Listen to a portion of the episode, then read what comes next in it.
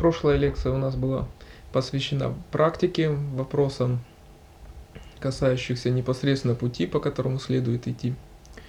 То в этой лекции, я считаю, имеет смысл коснуться того, что позволяет людям двигать по тому пути и теми методами, о которых мы говорили в прошлой лекции. Это учение.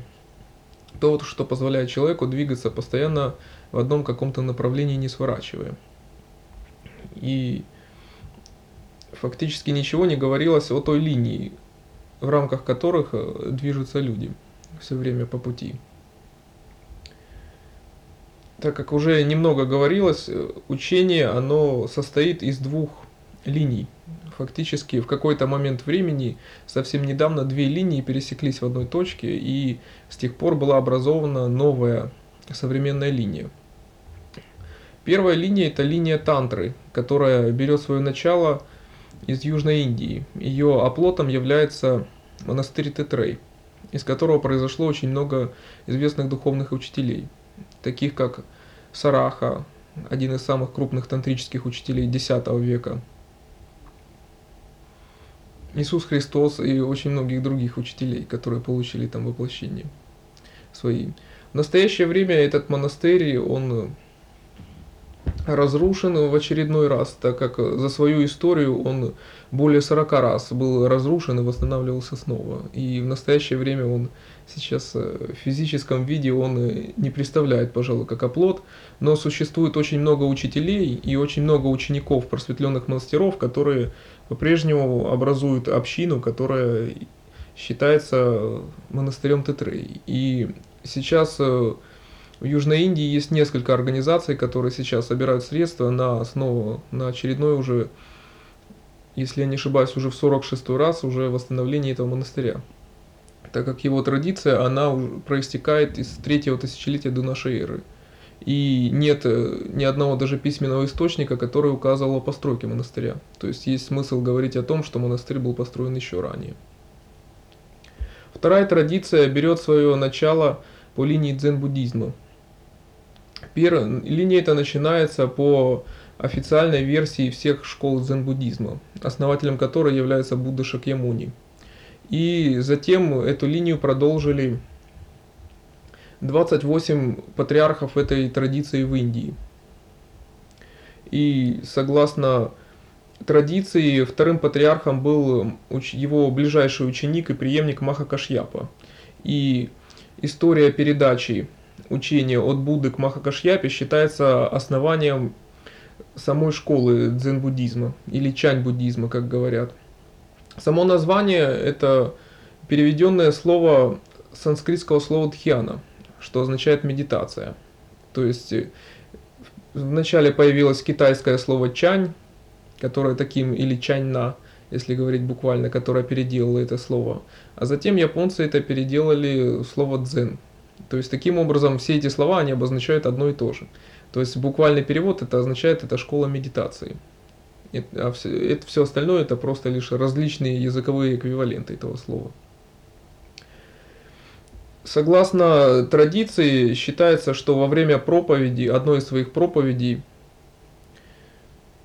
когда их уже прошло достаточно много, несколько десятков, Будда Махакашьяпа в очередной раз вместо множество слов, он э, просто молчал. И сидел целый день в молчании. И перед ним присутствовало огромное количество учеников, все сидели и слушали, но не было произнесено ни слова. И Будда Махакашьяпа взял цветок и стал вертеть его в руках. И при этом он не произнес ни единого даже звука. И только Махакашьяпа, который сидел среди учеников, он улыбнулся в ответ на этот жест учителя. Считается, что в этот момент и было передано учение буддизма дальше, к следующему патриарху. И считается, что именно этот случай послужил началом линии дзен. И поэтому считается, что первые патриархи буддизма вообще считаются и одновременно патриархами линии дзен буддизма. 28-м патриархом стал очень известный учитель не только в кругах буддизма, но намного шире Бадхидхарма. Он был сыном Он был сыном царя из Южной Индии. Его учителем был Шубхамитра, который предсказал возникновение линии в Китае. И, и более того, он спустя несколько сотен лет он предсказал имена тех учителей, которые будут там проповедовать, и он предсказал тот уровень, который достигнут те учителя, развивая свою школу в Китае. И таким образом можно немного более подробно рассказать о Бадхидхарме. Первые его годы жизни, они неизвестны. Но известно только, что он умер в 532 году, и то в отношении этого нет никаких точных источников. Когда, согласно традиции, он прибыл из Южной Индии в Китай, он прибыл в западную часть Китая, то, согласно традиции, ему уже было более 150 лет. И еще современники отмечали, что он обладал удивительной мудростью и необыкновенной проницательностью, что он полностью понимал все, что слышал. И из биографии его известно, что он снял белые одежды третьего сына индийского царя и обратился, и обратился в, черные монаш... в черное монашеское платье, в котором он все время в которой он все время одевался. И согласно традиции, платье Бадхидхармы дальше стало символом того, что учение передавалось к следующему патриарху. И та чаша, в которую он собирал подаяние в то время, оба, оба этих символа, платье и чаша, они стали символами того, что учение передавалось к следующему патриарху. Вплоть до шестого патриарха, как предсказывал Бадхидхарма. То есть таким образом с Бадхидхармы начался новый отчет среди патриархов линии. То есть Бадхидхарма стал 28-м индийским и первым китайским патриархом, который стал развивать учение в Китае. Он, вначале он пришел в царство Вэй. В то время в Китае было несколько царств. Вся Китайская империя образовывала несколько самостоятельных царств. Он пришел в царство, которое находилось в западной части Китая, это царство Вэй. И очень много людей тогда приняло его учение, и очень много людей стали сопротивляться его учению, так как в Китае в то время тоже было очень много различных школ, учений, но которые находились к тому времени в упадке. Хотя буддизм, он уже к тому времени был в Китае уже достаточно развит, и его традиция уже насчитывала более 200 лет. И было уже довольно большое количество буддийских монастырей, которые находили, которые существовали как за счет государства, так и за счет частных пожертвований. Но таким Бадхидхарма он образовал новую традицию, именно школу Чань, которая потом и заняла в течение очень большого времени доминирующую позицию в Китае и в целом вообще вот во всем том регионе Восточной Азии. Двое последователей Бадхидхармы стали его первыми и ближайшими учениками. Они следовали за ним повсюду. Это их звали Дао Юй и Хуэйке. Они находились еще в очень молодом возрасте, но целеустремленно старались постигать глубокое и возвышенное. Поскольку им посчастливилось повстречать патриарха учения, они в течение девяти лет ему служили. Чтобы достичь просветления, они почтительно задавали ему вопросы и безоговорочно подчинялись желаниям своего учителя. Тронутый их преданностью, патриарх обучил их истинному пути. Для всех, кто сидел в медитации, учитель мудрости также объяснял основные части сутр, что составило сочинение в 12-13 страниц, называемое учение Бадхидхармы. Это сочинение было написано изящным ясным стилем и распространилось по всей империи – когда Бадхидхарма начал путешествовать по Южному Китаю, то слух о чужеземце, творившем всевозможные чудеса, очень быстро разнесся по всему краю. И они стали так, так широко распространены в народе, что даже сам император того царства, император царства Уди, династии Лян, вышел встречать со своей огромной свитой известного святого – когда пышная процессия поравнялась с Бадхидхармой, то Тот вышел навстречу, обутый в одну сандалию. Вторая сандалия была завязана у него на голове.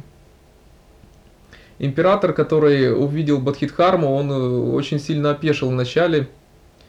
Безусловно, он мог воспринять это как оскорбление, но наличие такой большой свиты уже не позволяло ему просто так развернуться и уйти.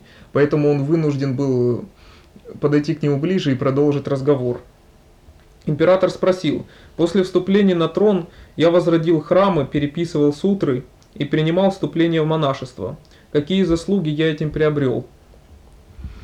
Учитель ответил, никаких. Император удивился, почему никаких заслуг. Учитель сказал, все это нечистые устремления к заслугам.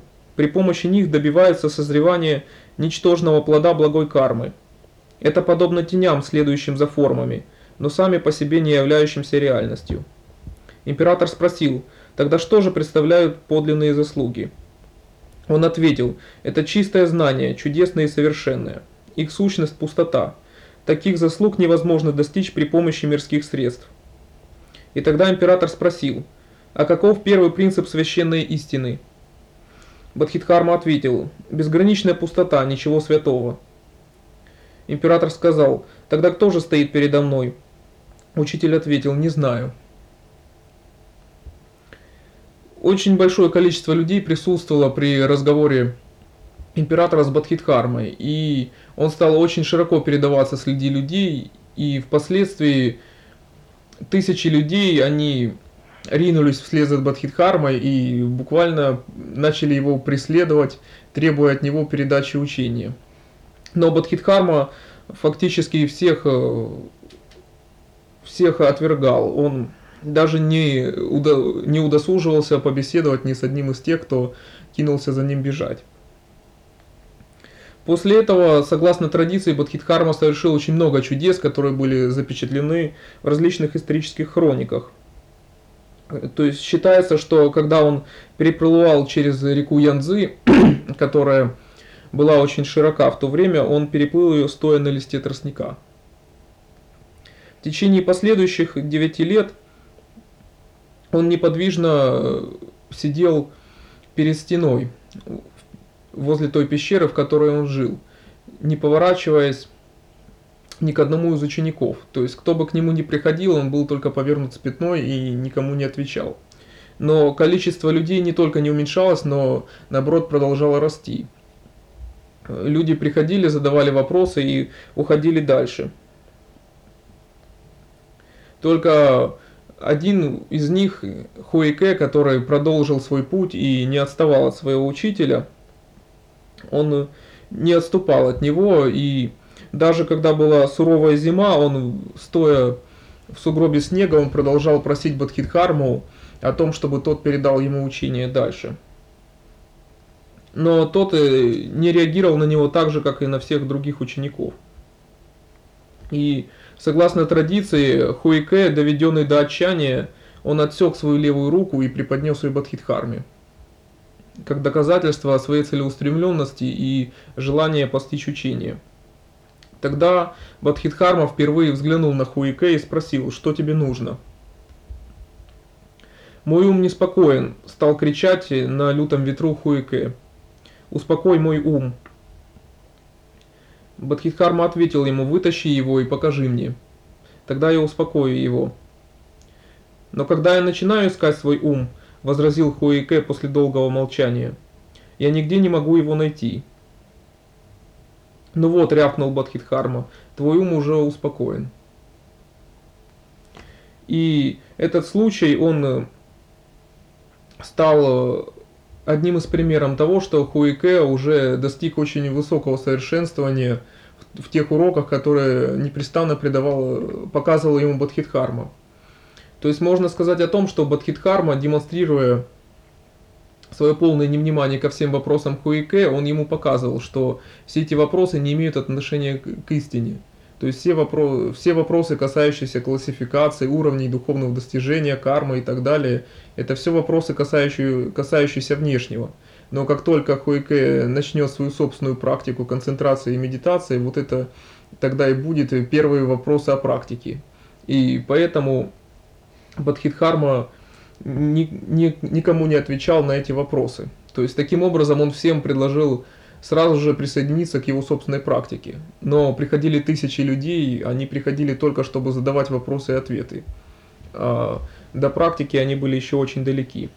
И таким образом Хуике это был первый, который присоединился к тому, что Бадхидхарма предлагал буквально каждому, кто к нему приходил.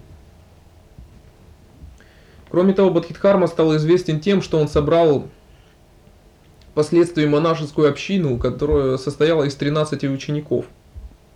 И стал обучать их рукопашному бою, который в свое время он еще изучил в детстве, воспитываясь еще у себя дома в Индии. И согласно традиции он стал считаться основателем большого целого направления в восточных единоборствах.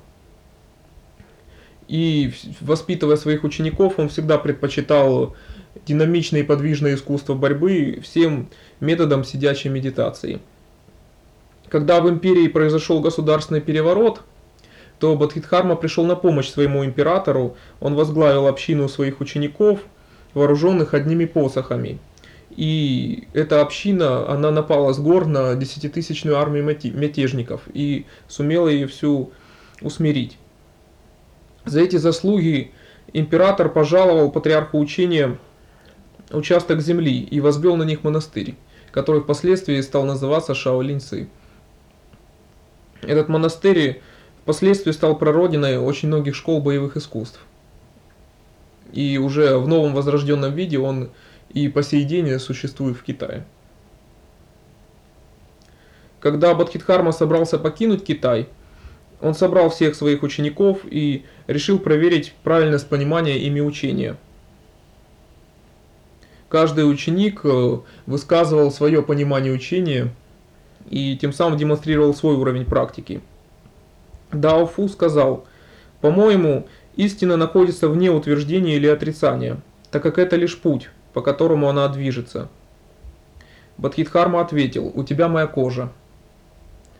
Монахиня Идзун Ци сказала, «По-моему, она подобна взгляду Ананды на землю Будды. Он увидел ее однажды и навсегда. Ананда – это один из учеников Будды Шакьямуни, это третий патриарх традиции буддизма, который получил ее от Махакашьяпы. Дао Юй сказал, четыре элемента природы – свет, воздух, жидкость и твердое тело – пусты, а пятый – дух – нематериален. По-моему, дух это и есть реальность. Бадхидхарма ответил, у тебя мои кости. Согласно традиции китайской философии, которая была в то время, весь мир состоял из пяти элементов, четыре из которых составляли материальные элементы, а пятый элемент составлял э, внутреннюю суть. То есть таким образом Дао Юй, он стал утверждать, что все внешнее, что окружает мир, это всего лишь внешние элементы, которые приводятся в движение внутренним. Тем внутренним, что присутствует в каждом человеке, духом. Поэтому он утверждал, что всем и следует стремиться к духу, а не стремиться ни к чему внешнему. И таким образом Бадхидхарма ответил, что у него есть кости, кости учения, то есть то, что составляет костяк, оплот учения. И в действительности тот человек, который перестает следовать материальному, а начинает следовать только духовному, тот э, единственный человек обладает э, уже правильным пониманием, куда следует двигаться. То есть э, у того человека уже заложена основа правильного понимания учения. Наконец очередь дошла до Хуэке. Он почтительно поклонился и застыл в молчании. Бадхидхарма сказал, у тебя моя суть. То есть таким образом Хуикей продемонстрировал, что нет никакого смысла говорить э, об истине, говорить о мудрости и говорить учение. Что если каждый, идя собственным путем, сумеет достичь ее, вот это и будет э, подлинным правильным пониманием. А все слова, они лишь только выражают это правильное понимание. Но сами они не имеют никакого отношения к сути. Поэтому, не говоря ни слова о сути, он, он обладал этой самой сутью. Поэтому он и получил это учение дальше вместе с символами платьем Бадхидхармы и чашей Бадхидхармы. Но нельзя сказать, что учение Бадхидхармы в то время в Китае э, продвигалось очень гладко. Очень многие стали отчаянно сопротивляться распространению этого учения, так как э, оно стало распространяться очень быстро благодаря огромному авторитету, который Бадхидхарма сумел завоевать в Китае. Шесть раз он избегал смерти, когда враги пытались его отравить, разрубить мечами и уничтожить его самыми разными способами. Трижды он отвергал приглашение императора Сяомина прибыть ко дворцу Северного царства. Потому что Бадхидхарма считал, что его путь это распространять учение в народе среди огромного количества людей, чем преподавать уроки медитации только одному императору. После того, как Бадхидхарма умер, месту захоронения прибыл чиновник Сунь Юнь, который возвращался в Китай из-за границы – Ровно в день смерти учителя он повстречал его в Центральной Азии. В руке у патриарха была одна сандалия. Когда люди выслушали рассказ этого чиновника, они раскопали могилу и обнаружили там пустой гроб, в котором находилась вторая сандалия. Тело Бадхидхармы в гробу не оказалось. Многие потом стали утверждать, что видели его в Индии на его родине в течение многих лет спустя после этого. И таких свидетелей были сотни. То есть можно сказать, что Бадхидхарма он не отступал от э, индийской традиции, там где учителя достигали огромное, огромного накопления энергии, и они потом, аккумулировав такое невероятное количество энергии, они демонстрировали многочисленные ситхи, сверхъестественные способности. И благодаря этому они продвигали вперед учение. И это было не случайно, потому что в то время было очень много разных учений, лидеры которых они таким образом они завоевывали популярность в народе. То есть можно сказать о том, что была большая конкуренция. То есть даже в Китае, куда прибыл Бадхидхарма, там несколько школ буддизма уже завоевали себе довольно значительные позиции. То есть таким образом появление еще одной новой школы только одного буддизма, одного этого учения, оно уже столкнулось с очень большими трудностями. И поэтому Бадхидхарме действительно было нелегко начать распространять это учение. Но благодаря тому, что все остальные учения к тому времени они находились в упадке, там не было в действительности энергичных лидеров, которые обладали большими духовными способностями. Они не могли развиваться достаточно успешно в Китае. И это сумел сделать именно Бадхидхарма. И надо отметить, что не случайно он начал распространять это учение в Китае. Потому что Китай к тому времени он переживал один из наивысших пиков своего развития так как это была страна, находившаяся в очень удобном теплом климате, государства в Китае, они были очень развиты к тому времени, они были очень богаты, и те земли, они были очень густо заселены. И что самое главное, что все многочисленные учения, которые были в Китае к тому времени, они заложили очень большую почву, очень основательную почву для развития всех духовных традиций. То есть э, традиции духовности в народе, традиции обучения, традиции духовной практики, они очень глубоко проникли тогда в людей. И поэтому люди, они охотно воспринимали духовное знание, если кто-то его мог преподать. И опять же, очень трудно тогда было развиваться различного рода шарлатанам и обманщикам, так как было очень много настоящих духовных учителей, которые имели развитый духовный уровень. И место для еще одного учителя там было завоевать очень тяжело в то время. И только люди, которые обладали в действительности огромными силами, огромными способностями, могли это сделать. Но нельзя сказать, что Бадхидхарма тогда уже сумел основать такое могучее и развитое учение. То есть по численности все, что он основал, это был один небольшой монастырь, который находился в то время довольно далеко в горах. Но тем не менее у него появилось уже несколько последователей, которые стали продолжать это учение дальше. И он попытался привести все те методы, которые он изучал в то время, в новую совершенно систему. Систему, которая основывалась в первую очередь на методах непосредственной практики. Потому что многие буддийские школы к тому времени уже стали заходить в тупик. Уже прошло фактически тысяча лет после того, как э, Будда Шакьямуни проповедовал учение, и многие буддийские учителя, совершенствуя учение, они все пошли по пути переписывания сутр и развития новых сутр. То есть буддийская философия, она продолжала себя совершенствовать и усовершенствовала себя уже до невероятных высот, уже даже в третьем-четвертом веке. Существовало огромное количество буддийских философских систем и огромное количество книг, комментариев и комментариев комментариям. Поэтому действительно буддийские учителя, они, идя путями, путям, путями логики, они очень успешно конкурировали со всеми другими учениями.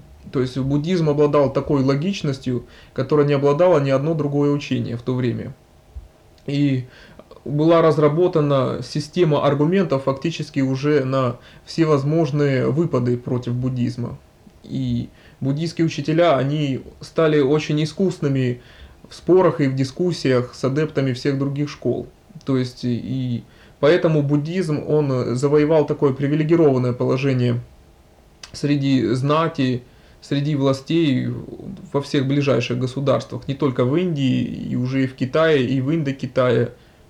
И буддизм уже позднее пошел в другие регионы. И что, кстати, является неправдой, что одной из родин буддизма является Тибет. Позднее всего буддизм попал на Тибет. То есть то, что у нас знают э, в основном люди как буддизм, это тибетский буддизм, это школа Гелупа, она появилась на Тибете всего только в X веке. То есть э, Тибет был освоен буддистами позднее всех других регионов. Поэтому у нас люди в основном знакомы лишь самыми поздними направлениями буддизма вообще. А школа Чани, она появилась уже в шестом веке. И появилась она именно в Китае, после того, как она стала распространяться далее. И именно Бадхидхарма, он стал изменять те сутры, на которые опирались к тому времени очень многие буддийские учителя. Но он стал изменять не тексты сутр, он э, дал совершенно иное понимание тех сутр, на которые опирались очень многие известные буддийские учителя в то время. Он опять же перевел аспект изучения буддизма с изучения сутр, от следования различным монашеским правилам, Виная, система, которая была тоже очень развита в то время, он перевел все это непосредственно к одной лишь только практике, которую он считал и дает единственно все результаты духовной практики, что только единственная практика человек способен был заменить все знание сутр и всю свою строгую монашескую дисциплину в течение десятков лет. Поэтому даже буддийские школы, они в то время в Китае стали очень яростными оппонентами Бадхидхармы. То есть э, не случайно, что да, даже буддисты, они стали в то время сражаться всеми возможными методами, в том числе и физическими, против других буддистов. То есть это произошло именно потому, что Бадхидхарма, он отошел фактически от той, от той линии буддизма, которая господствовала в то время. Но настоящая духовная система, она всегда позволяет сделать такой отход. Потому что, когда развивается духовная система, она не закабаляет людей внутри себя. Она позволяет каждому человеку выразить себя в этой системе. Поэтому, как только человек в любом духовном учении, в, в любом движении достигает какого-то уже собственного понимания, когда внутри него уже созревает какой-то собственный плод практики, он способен его уже выразить самостоятельно, в той форме, которую он считает нужной выразить. И тогда, если в действительности плод его практики является зрелым, он способен его реализовать уже ну, в самой необычной форме и адекватно восприятию слушателей в это время.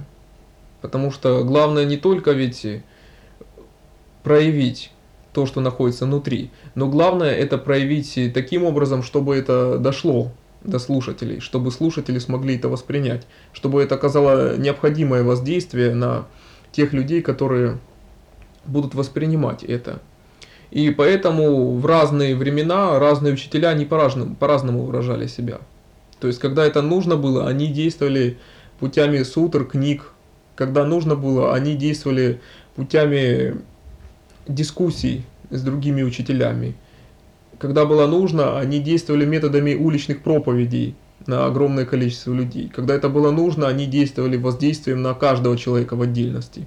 Когда это было нужно, они создавали систему монастырей, в которых э, люди могли воспитываться.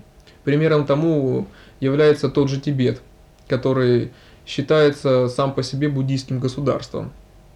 Потому что после того, как Дзанхава возглавил там одну из линий буддийского, одну из линий буддизма, он, все его ученики, последователи, они стали не только главами учения, главами религии, господствующей религии буддизма, они одновременно стали глав, светскими главами, они стали лидерами государства, которое в то время там существовало. То есть э, они объединяли в себе власть и духовную, власть и светскую. И в таком виде Тибет просуществовал огромное количество лет. И до 90% населения Тибета в отдельные его периоды они являлись э, монахами. То есть э, фактически это было государство в государстве, где само государство само по себе являлось буддийским и было построено только на нем. И людям в основном по различным рассказам и мифам известен именно этот Тибет, буддийский. Хотя, конечно, после того, как в Китае пришли к власти коммунисты, то тогда в течение трех лет были разруш... разрушены более четырех с половиной тысяч монастырей в Тибете. И оставлено было только всего несколько из них. То есть меньше, меньше 20 монастырей на Тибете оно сохранилось в то время в целом виде. Это было в конце 50-х годов. Потому что Тибет большей частью он является китайской территорией. И тогда большая часть учителей, они эмигрировали из Тибета в другие регионы. Они эмигрировали в Индию, а некоторые учителя эмигрировали на Памир. И в дальнейшем они находились в Средней Азии, то есть на территории СССР. Но очень много учителей тогда было и уничтожено в то время. Но чань-буддизм, он не стал развиваться в первую очередь на Тибете. Чань-буддизм, он стал развиваться в других регионах, которые были наиболее подвижны в то время в плане государства, которые были наиболее подвижны плане религии, там, где шла активная динамика, там, где общество начинало активно изменяться само по себе. То есть там, где общество в то время переживало упадок, было застывшим, чань-буддизм туда не торопился с восприятием. Поэтому не случайно чань-буддизм после того, как он был основан и занял господствующие позиции в Южном Китае, он распространился дальше на север. После он стал распространяться в Корею. И затем он перепрыгнул через море в Японию. И уже к X-XI веку он уже распространился по всей территории Индокитая. Потом он пошел далее, и он распространился и во Вьетнаме, и в Лаосе, и по всей той части полуострова. А в нынешнее время, в 20 веке, чань-буддизм или дзен-буддизм, он распространился уже и на запад. В 30-х годах он стал широко распространяться этого века в Америке, и появилась э, там очень большая система дзенских монастырей, и в настоящее время дзенские монастыри, они во многих штатах, они очень успешно конкурируют с христианскими проповедниками и со многими другими учениями. И сейчас э, дзен-буддизм, он широко распространился и в Европе тоже, и появилось очень много последователей дзен-буддизма и в Европе. Ну, у нас в СНГ дзен-буддизм развит пока достаточно слабо, так как у нас э, традиционно буддизм, он пошел опять же из Бурятии, то есть это именно школы тибетского буддизма направления, это школа Гелупа, желтые шапки. И у нас дзен находится в таком зачаточном состоянии, но в первую очередь это именно из-за носителей. Это именно из-за из учителей, потому что учителя пока очень редко дзен-буддизма бывают в нашем регионе. Потому что нигде, как ни в какой другой линии в дзен-буддизме ведущую роль играли конкретные носители, конкретные учителя.